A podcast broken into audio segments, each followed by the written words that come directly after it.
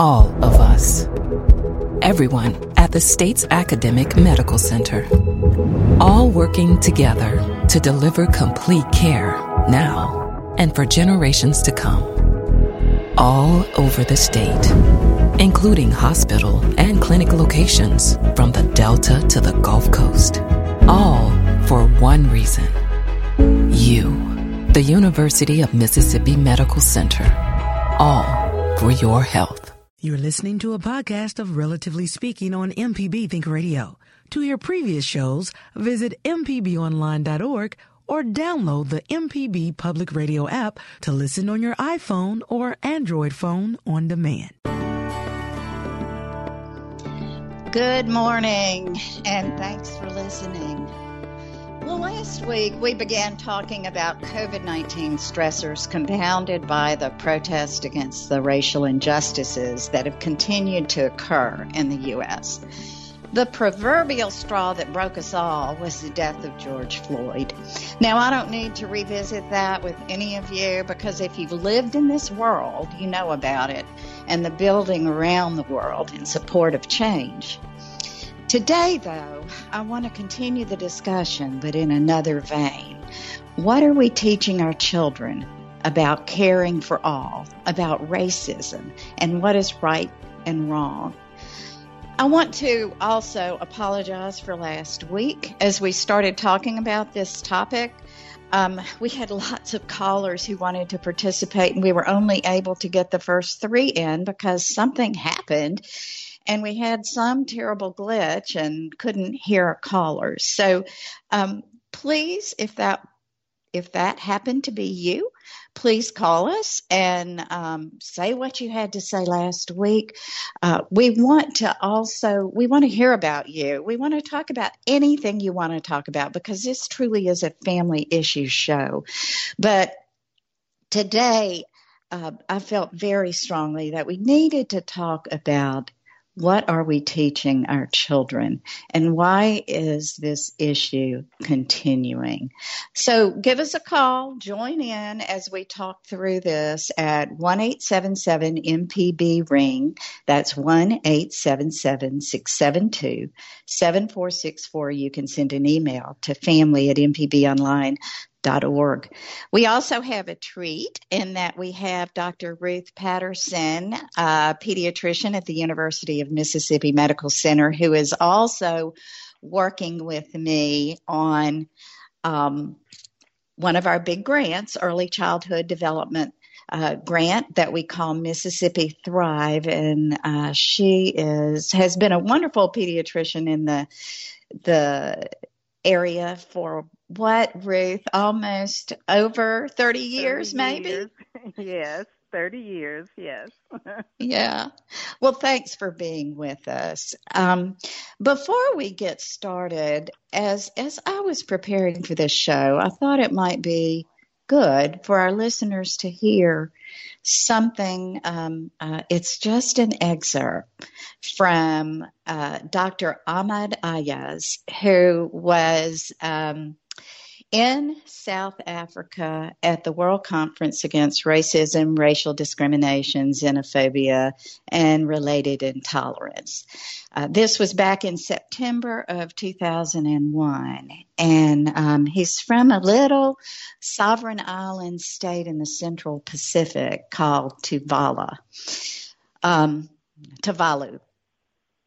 Okay, so here it goes. Listen carefully because it says something to us all. We need unity and solidarity at all levels for the achievement of peace, and racism is the most lethal divisive device.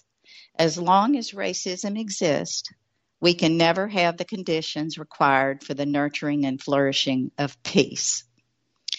In this respect, it would be pertinent to remind ourselves of the very first article of the UN Declaration on Race and Racial Prejudice, which states, all human beings belong to a single species and are descended from a common stock. They are born with equal rights, indignity, and rights, and all form an integral part of humanity. the Secretary General of the UN had perhaps this in mind when in his opening address to the conference, he said, "Let us remember that no one is born a racist. Children learn racism as they grow up from the society around them." That brings to mind the young soldier in the Rodgers and Hammerstein musical play, South Pacific, who has fallen in love, I think you all remember this, who's fallen in love with a Polynesian girl. He makes the point in lamenting their forced separation for racial reasons. He tearfully tells her in a song that, quote, "You've got to be carefully taught before it's too late, before you are 6 or 7 or 8, to hate all the people your relatives hate. You've got to be carefully taught." It's pretty profound, isn't it? And that happened many, many, many years ago. And I think many of us cried over that. And so I want us to keep those words in mind, those words from the song in mind as we step through this show. And I'm told that we have our first caller. I believe it's Bea from Brandon on the line. Bea, jump in here. Come on and tell us what your thoughts are. Well, I would like to say that I'm hopeful, but I'm really not. I excuse me, I'm a native Mississippian, raised in the Delta, reared in the Delta, lived in Mississippi for most of my life. Been hearing these same pretty words that you just read for all my life. Those words mean nothing, just like the Constitution. You know, I don't see where that's any different from what the Constitution held out about everybody being created equal. But words mean nothing if people are not feeling that in their hearts. I'm not hopeful, and I'm not trying to be negative, but I have seen and heard these words all my nearly 60 years of life. Nothing has come of it, nothing good. And I still feel as though, you know, you can talk about what we teach the children. The children are not going to be taught anything that the adults don't believe. And you could tell from what the governor said, even as recently as yesterday, you know, I'm not, you know, one way or the other on the flag. I could care less because it's just an emblem. But he slithered out of the whole question of the symbolism of the flag, just like the previous governor did. And so there is no hope if people don't try to practice and really believe in their heart what they say with their mouths. And that's all I got to say. I would like to believe different, but I really don't because I haven't seen it so far. Yeah, Bea, you're around my age, and I will say you and I both have heard these words and seen things happen and protests happen most of our lives. You know, starting in the 60s when there were so many protests and so much work by Martin Luther King and others, and I hear what you're saying. I'd like to hear what other people think. I call myself a Pollyanna sometimes. I keep hoping. And I truly do believe that right now could be our turning point if we can get people to all join together. And Michelle, I think you have a comment. Michelle McAdoo, our producer, is online. Go ahead, Michelle. Good morning, doctors. Good morning, Dr. Patterson. Good morning, Dr. Buttress. To Bea's comment, I understand the frustration. And like you said, she's around your age and she's lived longer than me and she's seen more than me. But I can say this, and I stated this a couple of weeks ago, things aren't the same. It's not the same. We, as African Americans, have the right to go places. We don't have to sit on the back of the bus. We don't have to eat at separate lunch counters. We don't have separate water fountains. Some people say the more things have changed. Yeah, the more you're right for pointing that out. Things have changed.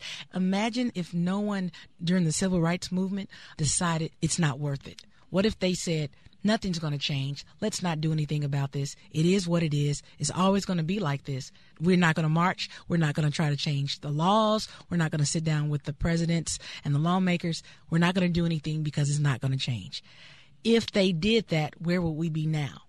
So I say to B, I understand your frustration, but let's not give up. Let's not give up on hope, because change can and will come. Thank you for that. That was more positive than I said, and I do think that a lot of incredible work has been done over the last 50, 60 years in trying to make change, and changes have happened. And is it enough? No, but there has been a move of the needle. So let's go to our first break. And when we come back, I want us to start talking.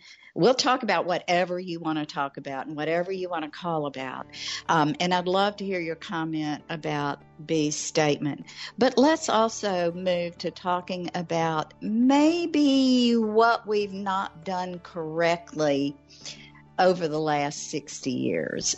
There's probably a lot, but some of it is the way we approach our children. So when we come back, we'll pull Dr. Patterson in and start talking about that. But call us about whatever you wish to talk at 1-877-MPB-RING.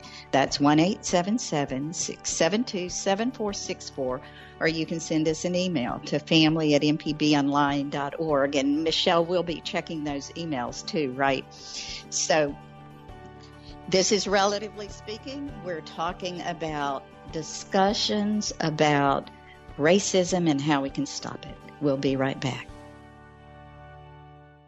Hi, I'm Dr. Susan Buttress with a Mindful Minute. Children grow up so fast. Before you know it, they'll be starting kindergarten. A good way to watch for school readiness is to mark developmental milestones like talking in sentences, counting, writing, and playing well with others.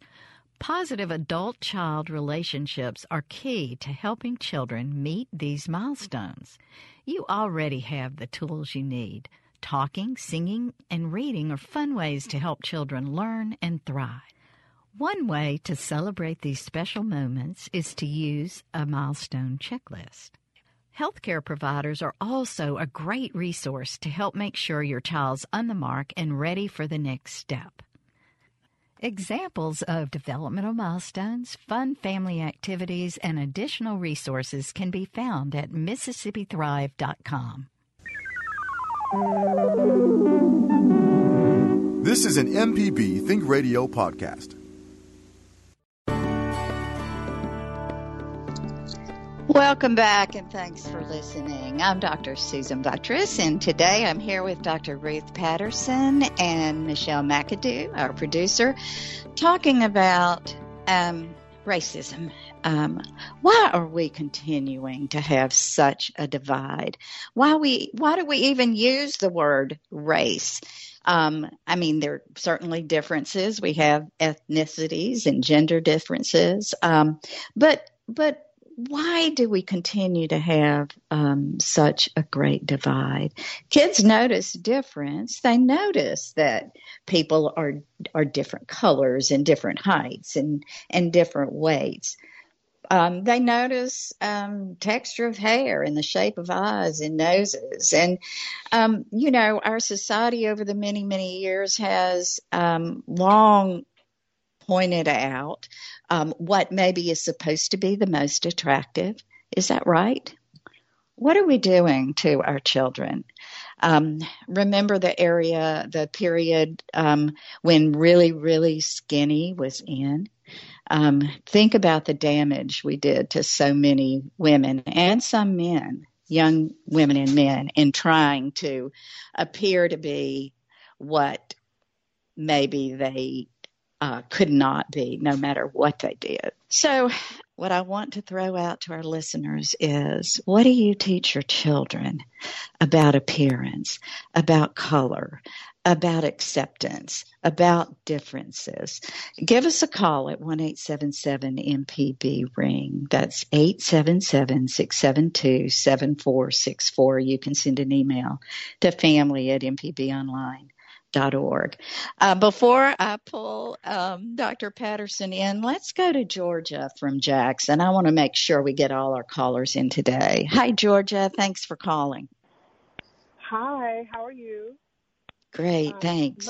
Yes.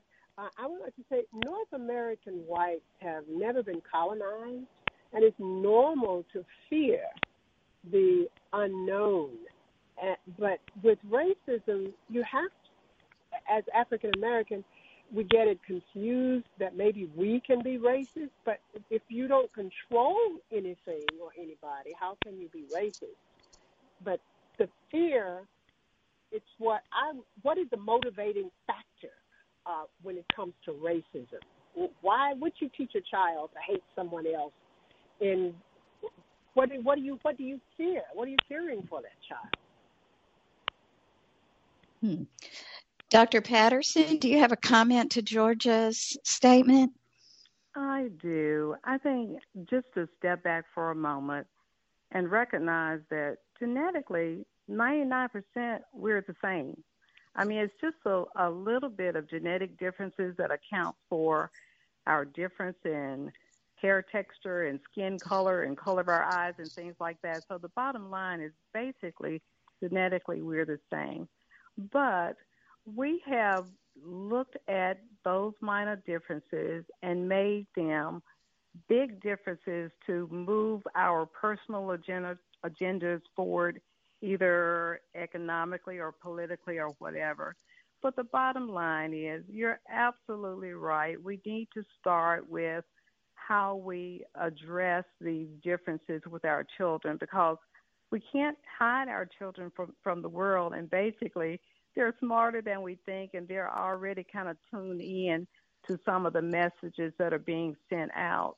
And I think the most important thing is to step back, and I think the conversation differs a little bit when you're in a black family versus a white family. For instance, you know, since I am African-American, then I'm going to start that conversation by trying to make sure that I embrace those differences in our children and tell them how wonderful and special it is to be different, and how boring the world would be if we all looked the same, acted the same, spoke the same. But at the same time, I have to be very careful that we're all in about the same age range, that I don't bring the negative experiences that I've had into the conversation. And like you, Dr. Buttress, I want to be hopeful.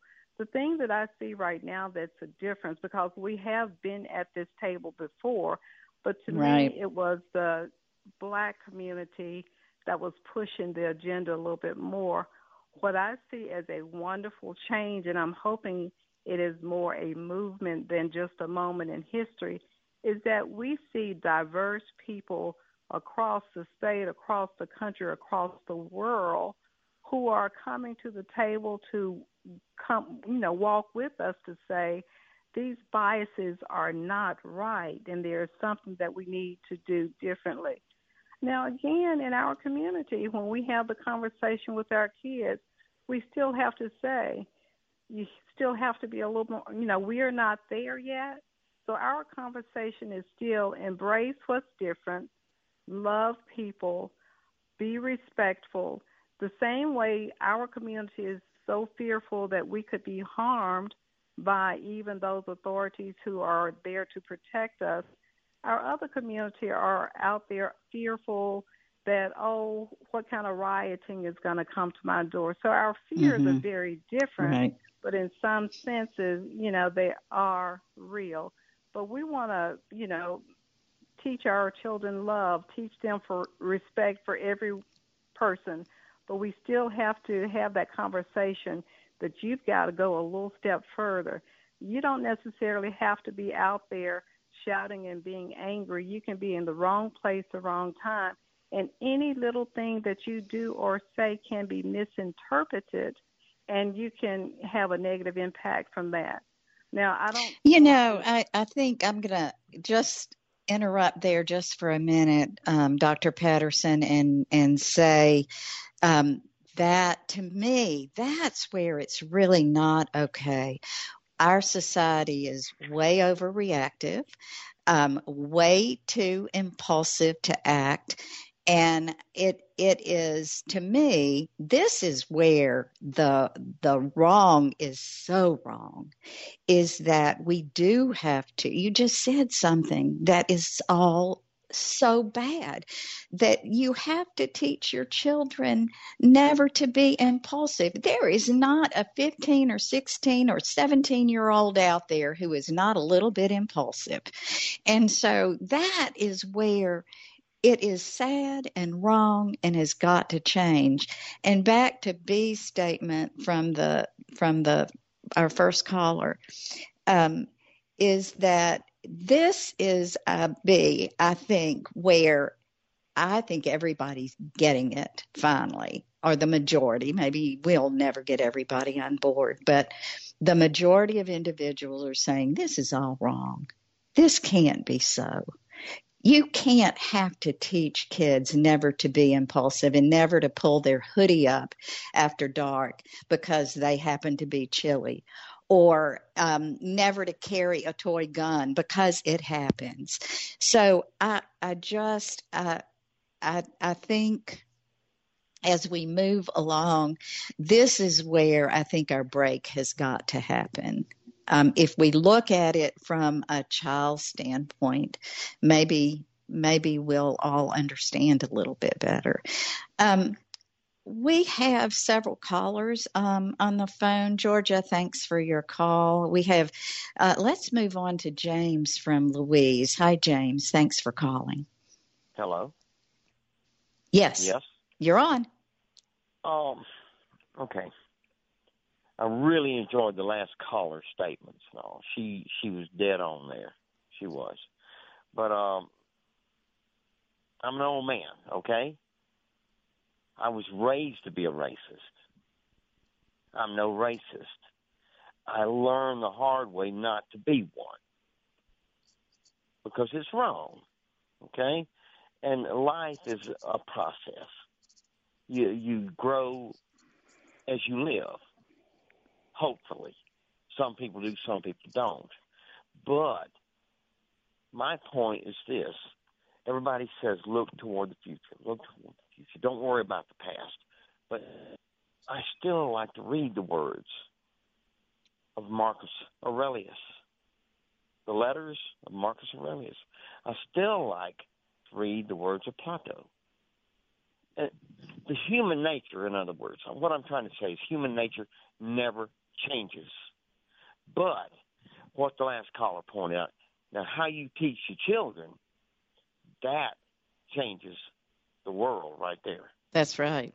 I think you're absolutely right, James. And I'm interested that you said you were taught to be a racist and you changed. I'd like to hear, if you will, we've got a couple of other callers on the line, so I don't want it to be too long, but tell us a little bit about what you mean by taught to be a racist. Hey, I was in Mississippi back in the 50s, okay? I was a kid, and It was just normal. You accepted it, you know. All children accept what their parents tell them, you know. Right? So the majority, yeah. The parents out there need to really, really be careful.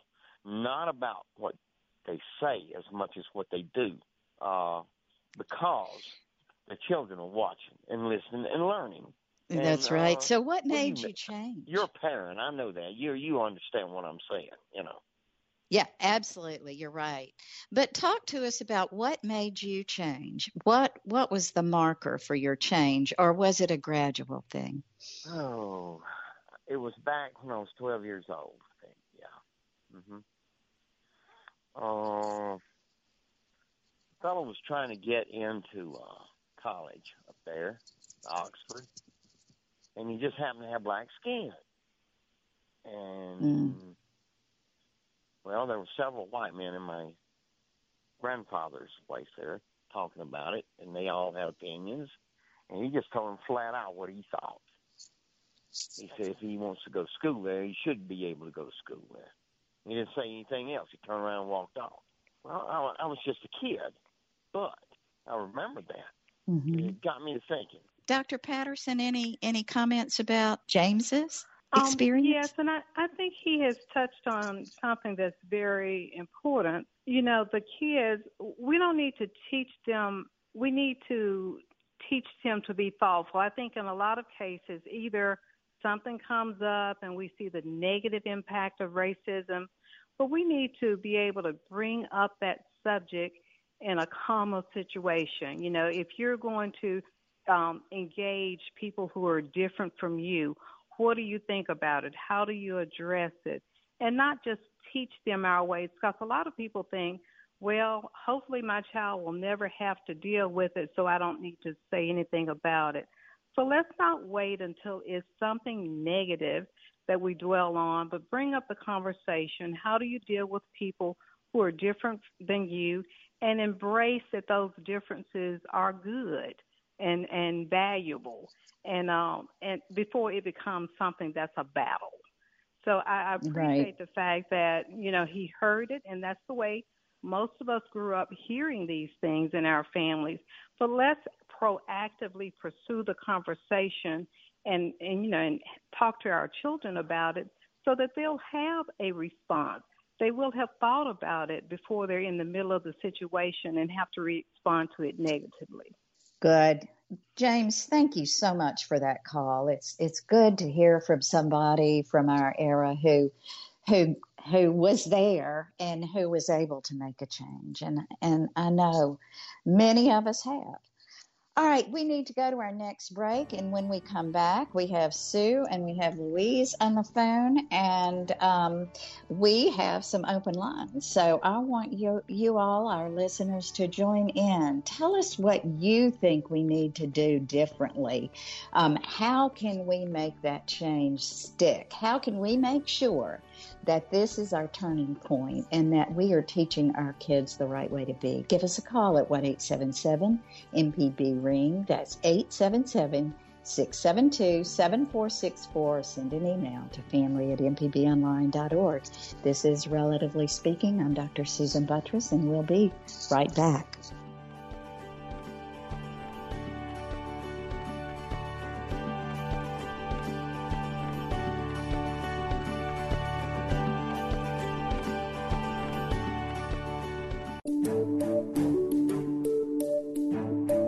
Hi, I'm Dr. Jimmy Stewart, Professor of Internal Medicine and Pediatrics at the University of Mississippi Medical Center.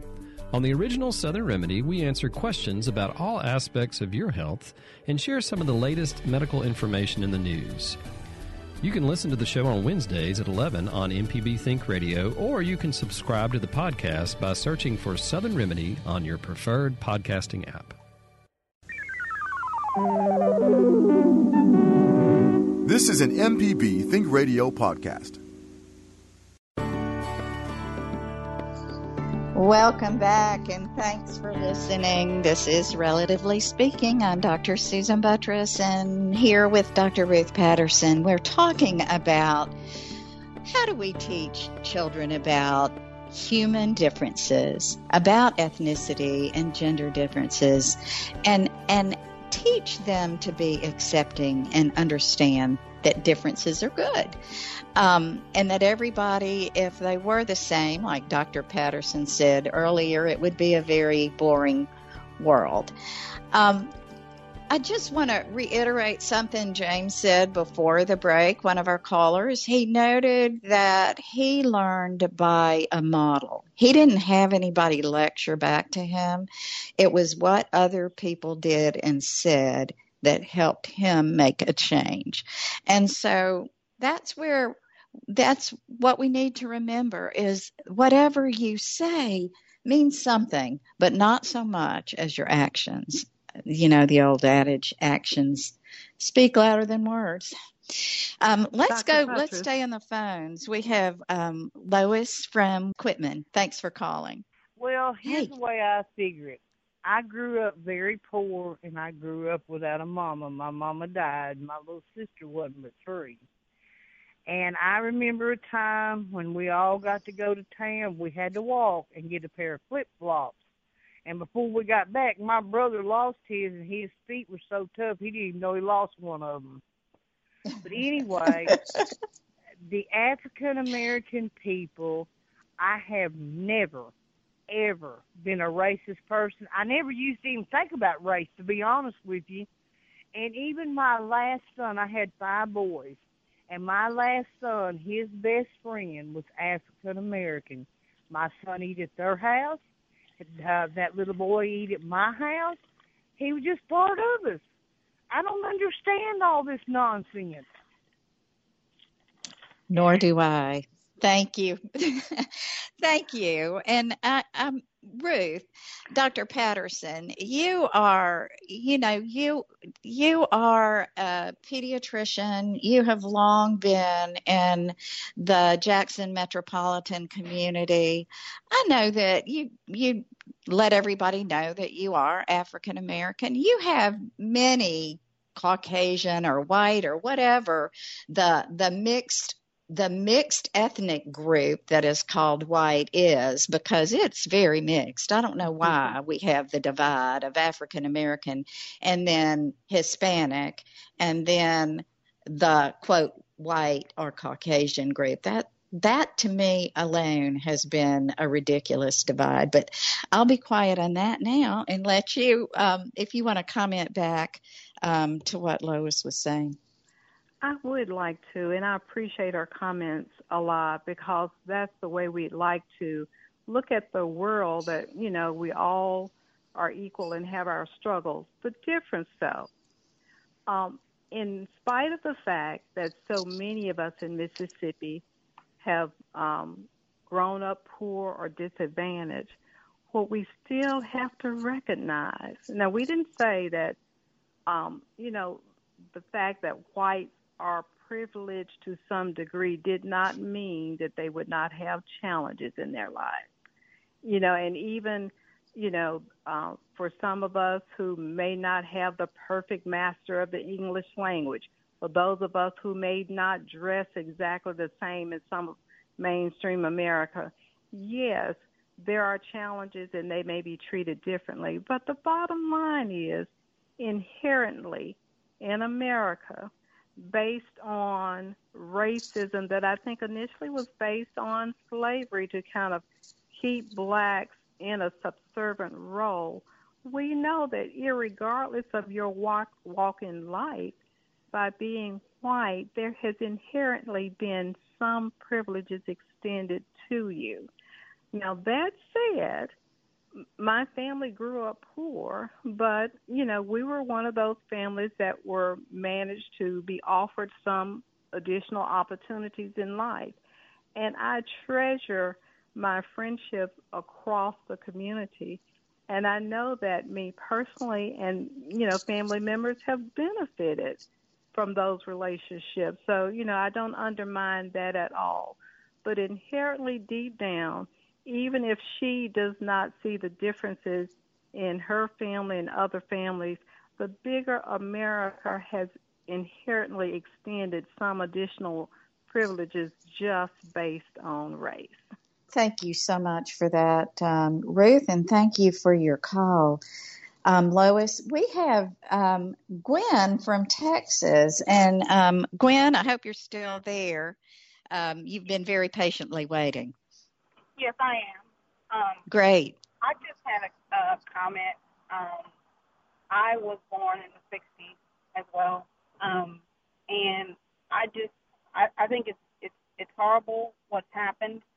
I am grateful for the protest, and I think that it's a good thing. In reference to the nothing has changed. A lot has changed. I disagree with that, because a lot has changed.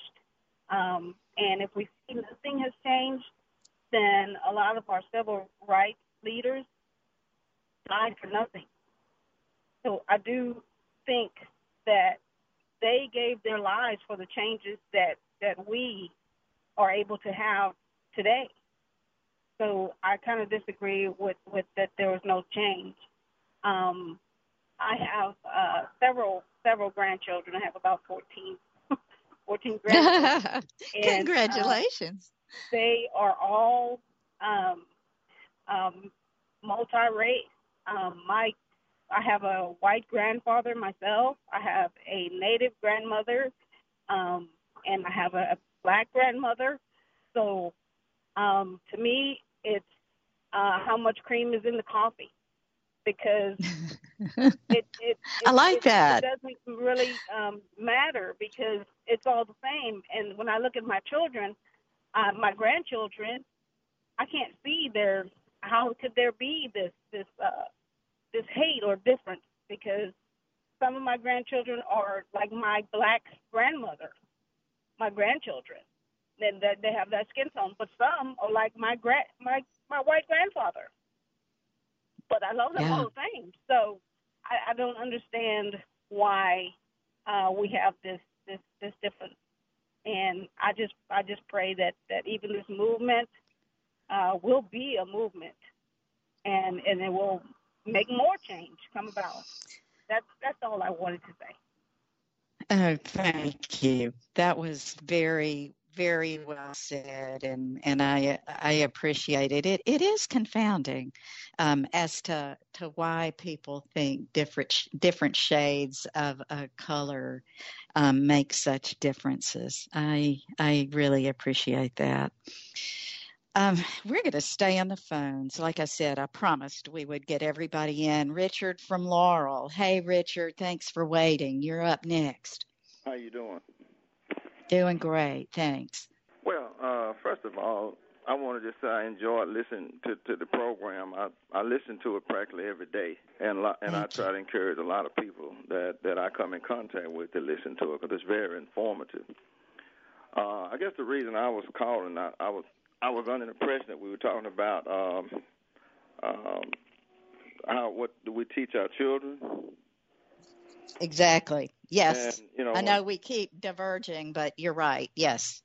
Yeah, and that's what made me want to call. And one of the previous callers mentioned about not so much as what we teach them as what we show them. And I'm one of those people that grew up in the '60s, and I've seen a lot of changes. But and I think one of the problems in our state and throughout the country is that we as people, I think we're better than what we really are. And what I mean by that, I think we need to just take a closer look at our neighborhoods and see what do they look like.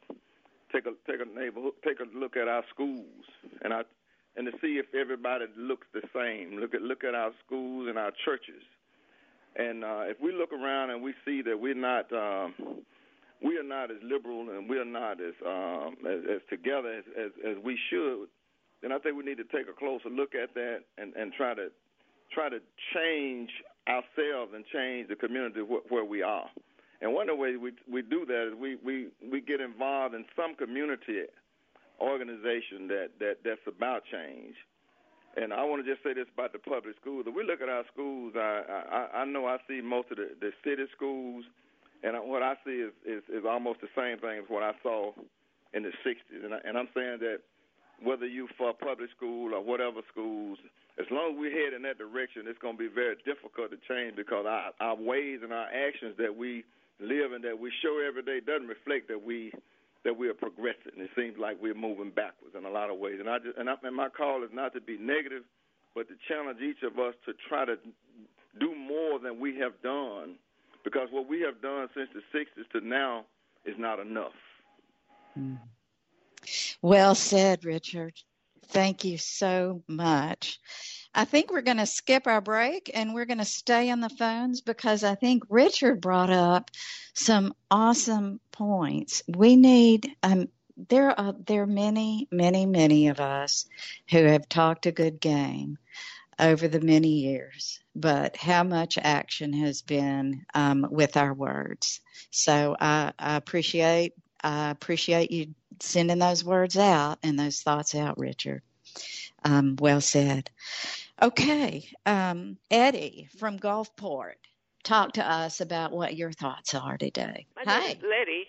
Oh, Letty. Okay. Thank you, Letty. Yes.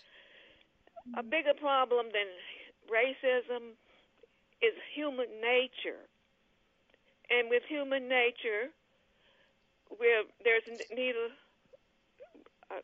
things that we've got to work at constantly. There's no one day that everything is going to get right. I think I heard someone say already that it's a process. Okay, Adults cannot teach what they don't know, and this is demonstrated from your talk. This is a problem that we as man cannot solve. We all, I think, possess some kind of religion, okay?